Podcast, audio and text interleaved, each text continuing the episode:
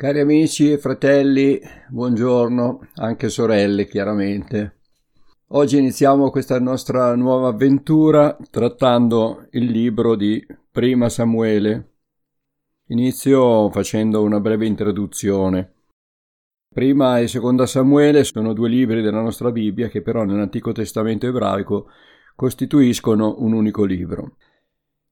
È dedicato al profeta Samuele, che è stato una delle maggiori guide spirituali di Israele, anche se lui non sia stato veramente l'unico autore. Fu scritto in un periodo successivo ai fatti descritti, probabilmente intorno al 930 a.C. E soltanto una parte del primo libro è stata scritta da Samuele, mentre la maggior parte eh, dovrebbe essere stata scritta da uno storico dell'epoca, non si sa. Comunque è stata scritta quando il regno di Israele era già diviso in due, cioè il regno del nord costituito da dieci tribù e quello del sud costituito soltanto dalla tribù di Giuda e da una parte della tribù di Beniamino. Una tribù e mezza su dodici, quindi una netta minoranza che però, questo regno del sud, portò avanti la stirpe ebraica e diede i natali a Gesù.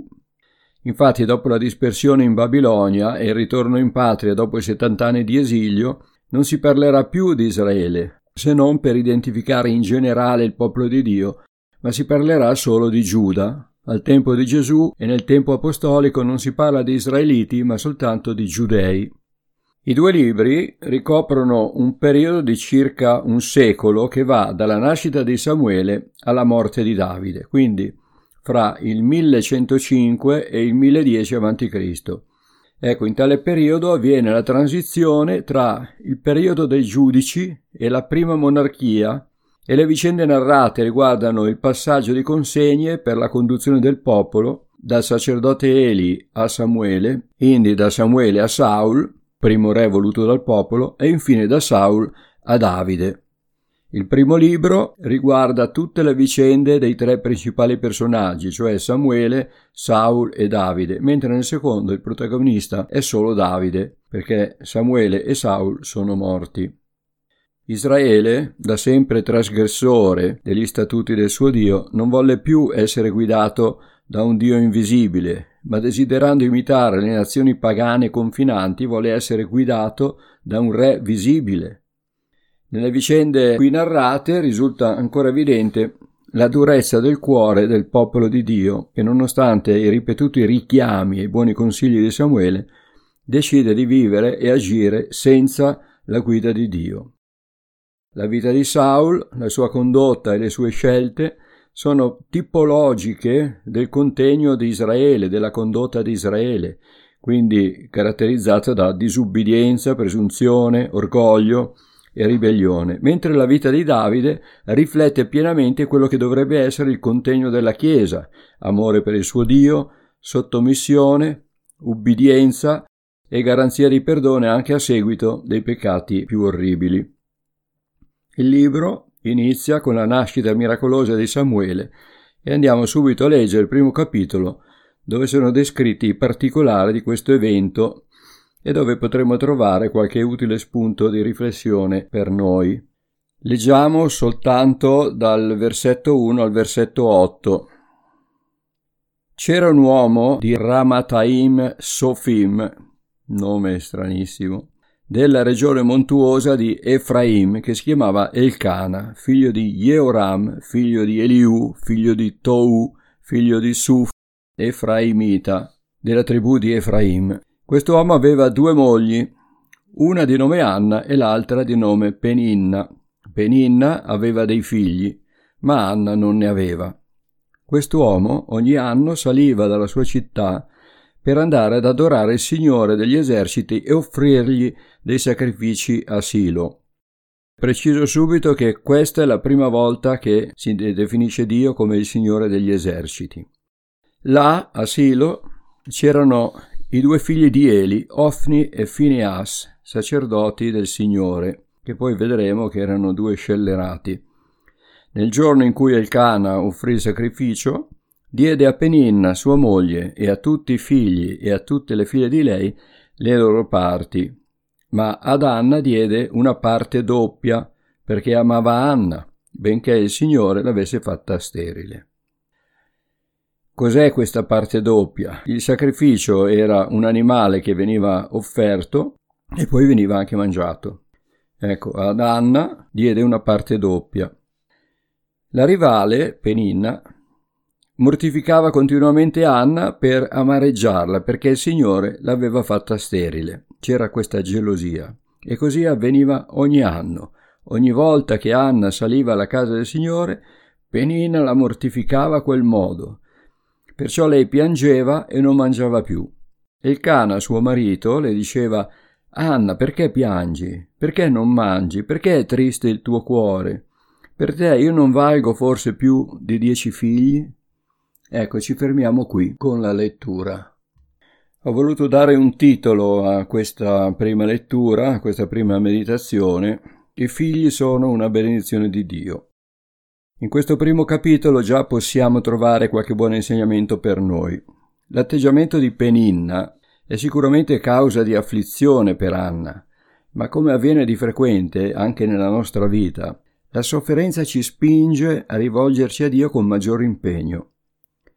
Anna non ce la faceva più e suo marito cercava inutilmente di consolarla, ma per certe afflizioni solo il Signore può consolare, solo Lui può soddisfare il bisogno della nostra anima. Nel caso di Anna solo la nascita di un figlio poteva interrompere tutte queste vessazioni, queste gelosie di Peninna. Al verso 5 è scritto che Dio aveva fatto Anna sterile. Ma perché l'aveva fatta sterile?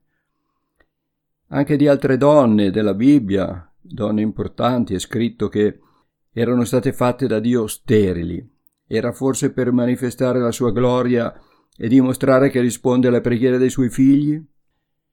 Io penso che se l'avesse resa subito feconda, sia lei che noi ci saremmo persi una benedizione e un grande insegnamento. La parola di Dio dice che i figli sono un dono suo. Ecco perché chiederli a lui. Non è una cosa scontata, anche se ci siamo ormai abituati a considerare la maternità un fatto naturale. A quel tempo la sterilità era considerata una maledizione. Molte volte Dio, per punire il suo popolo, rendeva sterili le donne. Viceversa, tra le sue benedizioni c'era per esse la fecondità. E per meglio comprendere che i figli sono una benedizione di Dio, potete leggere in Genesi capitolo 25 verso 21 come è avvenuta la, la maternità di Rebecca, in Genesi 29 31 come è avvenuta la maternità di Rachele. Mentre leggiamo quello che dice Esodo, capitolo 23, versetti da 24 a 26. Qui sono elencate le benedizioni divine per chi rimane fedele a Dio e fra queste benedizioni c'è la fecondità. Ecco, leggiamo Tu non ti prostrerai davanti ai loro dei, servirete il Signore, il vostro Dio, ed egli benedirà il tuo pane e la tua acqua. Io allontanerò la malattia di mezzo a te. Nel tuo paese non ci sarà donna che abortisca, si parla di aborto spontaneo, eh, né donna sterile. Nel Salmo 27 Davide dice, Ecco, i figli sono un'eredità che viene dall'Eterno. Il frutto del seno materno è un premio. Certamente stiamo attraversando tempi difficili e per mettere al mondo nuove creature ci pensiamo bene, vuoi per i costi che un figlio comporta, vuoi per l'impegno richiesto ai genitori per educarli, soprattutto perché sappiamo a quali difficoltà andranno incontro, li mettiamo in un mondo brutto, terribile. Ma Dio è lo stesso di sempre e provvederà ad aggiungere a questa sua benedizione ciò che serve per renderla completa. C'è un proverbio milanese che mi piace e dice ogni fieu il suo cavagneux, che significa ogni figlio il suo cestino. Ovvero quando Dio dà un figlio fornisce anche i mezzi per mantenerlo ed educarlo.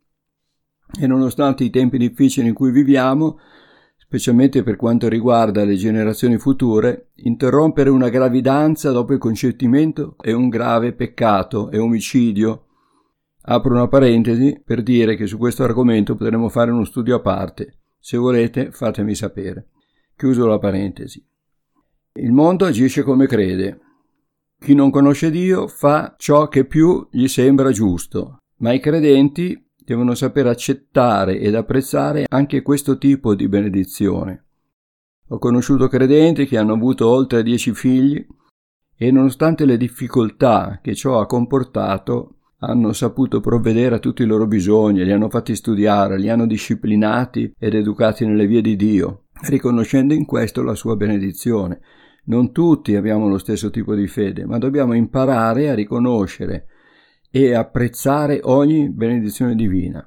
Qualche volta i figli, per il loro comportamento, sembrano più maledizioni che benedizioni. Si consideri anche solo il fatto di Caino, la nascita di Caino. Tuttavia la fertilità del grembo materno è da considerare sempre una benedizione. Quante altre cose potremmo dire sull'argomento, potremmo aprire anche dei dibattiti, però per oggi ci fermiamo qui. Quindi vi auguro buona giornata e il Signore vi benedica. Pace a tutti.